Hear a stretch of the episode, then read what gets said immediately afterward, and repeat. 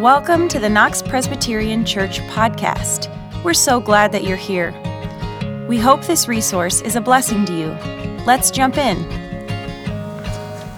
Today's scripture reading comes from Psalm 103, verses 6 through 14. The Lord works vindication and justice for all who are oppressed.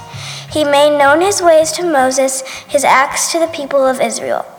The Lord is merciful and gracious, slow to anger, and abounding in steadfast love. He will not always accuse, nor will he keep his anger forever.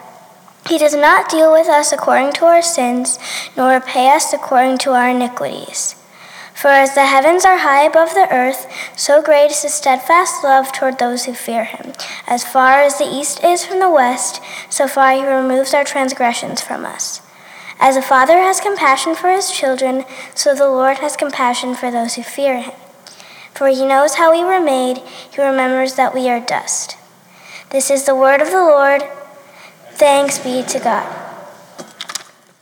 Thank you, Addie. Good morning, everybody. My name is David Bruner. I'm one of the pastors here. It's a pleasure to be with you today. Uh, may I just say, we have some feelings about cleaning off the dishes and putting them in the dishwasher when you're done. Um, you know, as a minister, it's good to avoid hot topics, controversial ones. So I'm just gonna, I'm just gonna note that. Okay, noted. As some of you may know, we're starting a new sermon series today called Kingdom Prayer. We are focusing on the Lord's Prayer, the prayer Jesus taught his disciples, and we're digging into the insights it offers for living in his kingdom um, and how to follow him today. So, before I dig into our part of the Lord's Prayer for this week, I'm going to read some scripture. And before I do that, let's pray together. Good and gracious God, our Father in heaven, thank you for this time. We pray, God, that as we hear your holy word today, you would help its message come alive for us. Help us to understand it, to take it to heart, and to live it out in our lives. We ask this in the name of Jesus, the living word. Amen. Our reading for today comes from the eighth chapter of Paul's letter to the Romans, beginning with verse 14. For all who are led by the Spirit of God are children of God. For you did not receive a spirit of slavery to fall back into fear, but you received a spirit of adoption when we cry, Abba, Father, it is that very Spirit bearing witness with our spirit that we are children of God. And if children, then heirs, heirs of God and joint heirs with Christ, if we in fact suffer with him, so that we may also be glorified with him. This is God's word. Thanks be to God. How do we pray? How do we pray? It's a simple question with a uh, complicated answer. Prayer can be so challenging, even if you've been a Christian all your life. I've known many Christians who feel inadequate when they sit down to pray. They come before God and they don't quite know what to say, they don't know how to say it. The good news, if you feel that way, is that you're not alone. In Luke's gospel, the disciples come to Jesus and they ask him, Lord, teach us to pray. They ask him the same question that we sometimes ask How do we do this? What does it look like to pray well? And in response, Jesus teaches them the Lord's Prayer. Down through the centuries, Christians wanting to learn how to pray have found this Lord's Prayer to be their best teacher. It is a model for our own praying, a guide to help us pray according to Jesus' own priorities.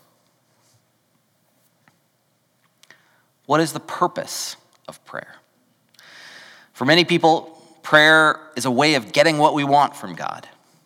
Prayer is the time we read off our laundry list of what we'd like God to do for us or like God to give to us. And certainly the Bible encourages us to ask God for what we need. But the more I pray the Lord's Prayer, the more I'm convinced that the primary purpose of prayer is not simply getting what we want or what we think we want. At its core, prayer is communication with God. In prayer, we come into the presence of God, not to change God, but to let God change us. The purpose of prayer is to let God change us, change the things we think about, the things we want, the ways we act, the ways we behave. In prayer, we get a clearer understanding of God's heart and mind, and we discover more about God's priorities and concerns, and that shapes us. That's what the Lord's Prayer does.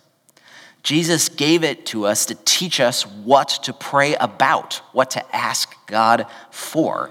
And as we pray this prayer, the Our Father prayer, one so many of us know by heart, as we pray it, we will find it reshaping our own prayer life, bending our hearts and minds toward what God wants. So, during this season of Lent, each week we're going to take a phrase from this model prayer and think about its meaning and how it might inform our own faith lives, our own praying. So today we're going to begin at the very beginning with some of the best known words in the whole Christian faith Our Father, who art in heaven. What can this teach us about how to pray? So, as many of you know, I'm a forgetful person. And this produces all kinds of amusing situations. I've shared them with you before. Um, one thing that I've learned is that I'm more prone to forget things when I'm distracted. It's probably the same for many of you. More prone to forget things when I'm distracted. So if you see me on a Sunday, and this is very common, someone will come up to me on a Sunday and they'll say, Oh, Dave, I, I wanted to share with you. Someone's having a hard time. Would you please reach out to them?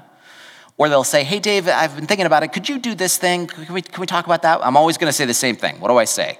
Send me an email. Send me an email. Why is that? Well, on Sunday, I am distracted. I'm running here and there. I'm trying to make sure I take care of all my pastoral obligations to you as the church. I'm trying to make sure my kids don't clock someone when they're making a beeline for the donuts. I'm distracted.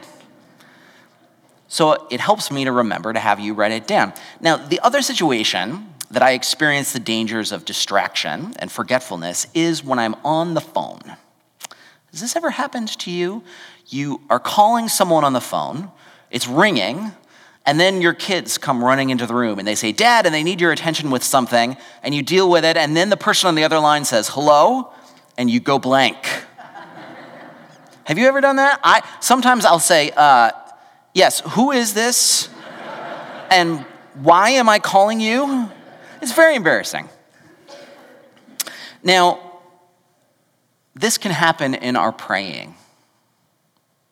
This can happen in our praying. We get so distracted that it's easy to forget who we're talking to. When we pray, many of us, and I do this all the time myself, many of us rush in with a list of our problems and our needs and our anxieties. And what's the result of that kind of praying? What's the focus? It's on ourselves. Our attention is locked in on what we lack, on what we don't have.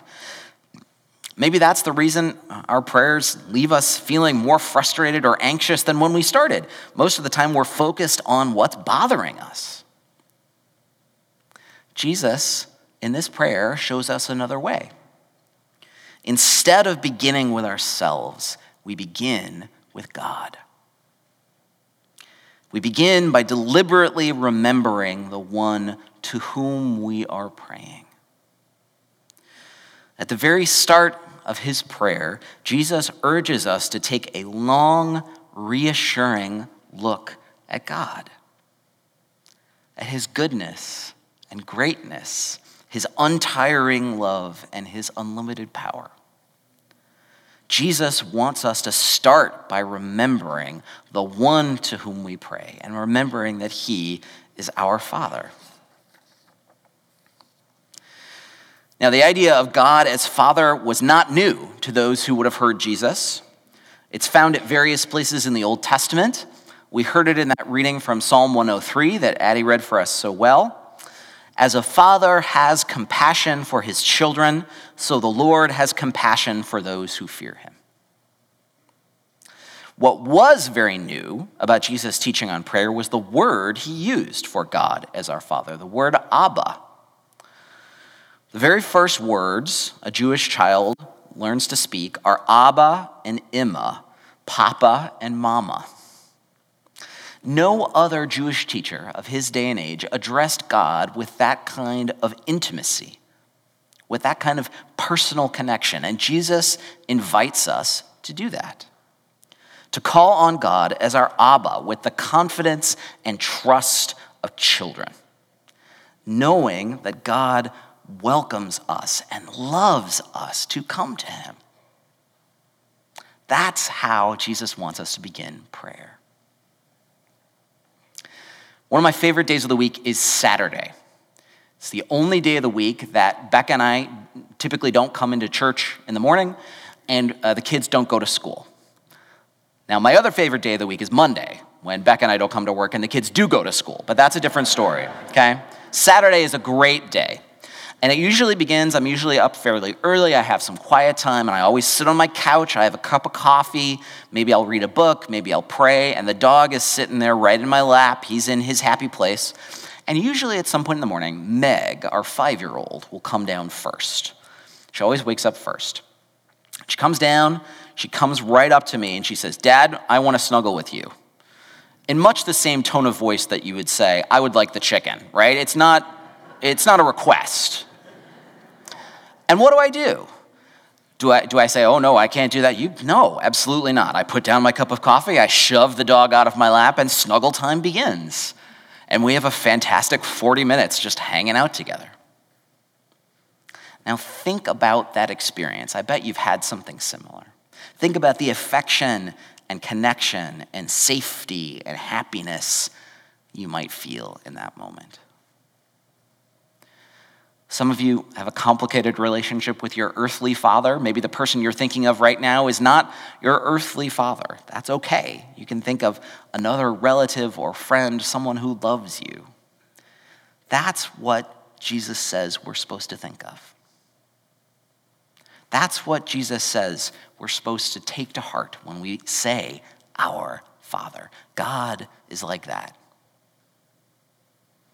God is not an angry judge ready to pass sentence. God is not a relentless critic ready to find fault. God is not a distant relative calling once a year to wish you happy birthday. God is a loving father. He is an Abba. I think sometimes we miss what a provocative claim Jesus was making by teaching us to call on God in this way. It's really quite astonishing if you think about it. Jesus, of course, had every right to call God Father since he was, you know, God. He was God's only son, and before he took on flesh, he existed in an eternal relationship of unending communion with his Father. You and I are not quite like that. When you and I call God Father, something very different is happening. What's up with that? Sometimes people will say, We're all children of God. We're all children of God. And I agree with the sentiment behind that idea that God's created all of us, that God loves all of us, that we all have dignity and value and worth. I certainly think that's true. Strictly speaking, though, we are not all children of God. Consider what it says in John's gospel To all who received him, to all who received Jesus, who believed in his name, he gave power to become children of God. We aren't born children of God, we become children of God when we come to faith in Jesus. And that's why Jesus invites us to call God Father. He's inviting us to do so in His name. C.S. Lewis once said that when we pray the Lord's Prayer, we're dressing up as Jesus. we're pretending to be Jesus. And that's exactly right. Jesus invites us to put our faith in him and through him address God with the same intimacy and boldness that he has, which is pretty amazing. I remember in high school, one of my best friends was this guy, Sean. And uh, Sean and I spent a lot of time together. He was over at my house a lot, I was over at his house a lot. And uh, once we came over to my house, and I came in, I hadn't seen my mom in a while, and I said, Hey, mom, how are you? And I gave her a hug. And Sean, without missing a beat, looked at my mother and said, Hey, mom, how are you? And he gave her a hug. And she was delighted, right? Something about my relationship with Sean changed his relationship with my mom.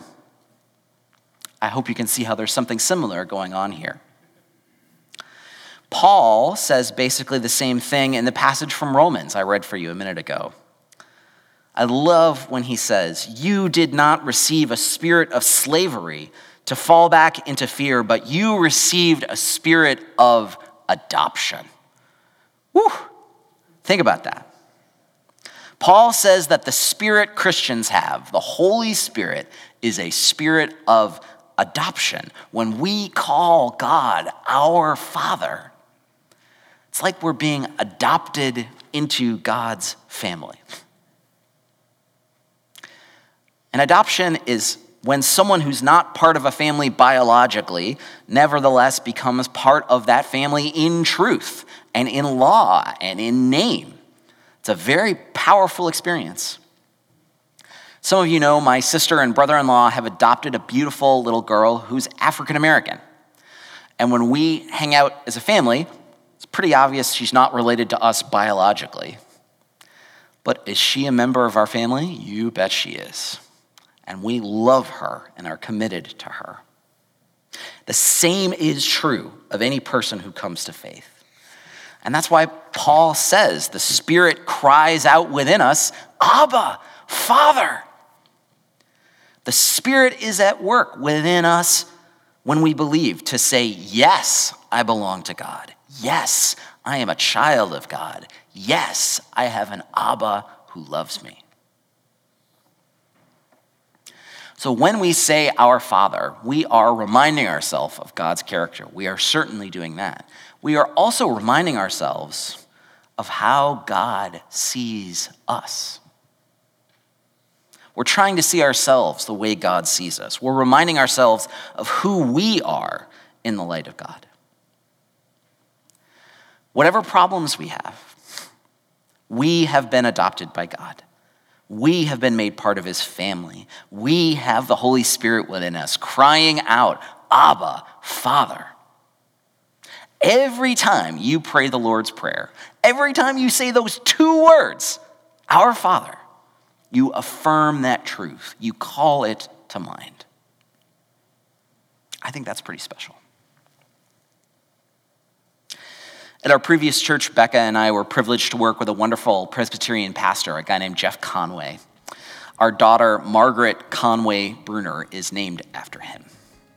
And one of his favorite things to do when people were going through a hard time was to ask them a question. He would say, Who are you? And would often ask it point blank, kind of out of nowhere, and it often threw people off. And that was part of the reason he did it. He got a chuckle out of confusing people. I remember the first time he did it to me. He said, Who are you? And I went, Uh, Dave. And he, he laughed. The answer he was always looking for was very particular. He wanted to hear you say, I am a child of God. I am a child of God. That simple fact has such a powerful way of reframing what we go through in life. You may be in the hospital but you're a child of God. You may be getting a divorce, but you're a child of God. You may be unemployed, but you're a child of God. Nothing that can happen to you will change that wonderful fact. Every time you say, Our Father, stop and remember that about yourself. So when we pray, begin with God. Begin by celebrating his character, his goodness, his faithfulness, and his tender love for you. But remember, too, that you are his child, that he has given you his spirit, crying out, Father, within you. If you begin by remembering those two things, you won't go too far wrong. Amen. Thank you for listening. For more information on how to get connected, please visit our website at knoxpres.org. That is K N O X P R E S dot org. You can also subscribe to our podcast on iTunes, Google Podcast, or Spotify.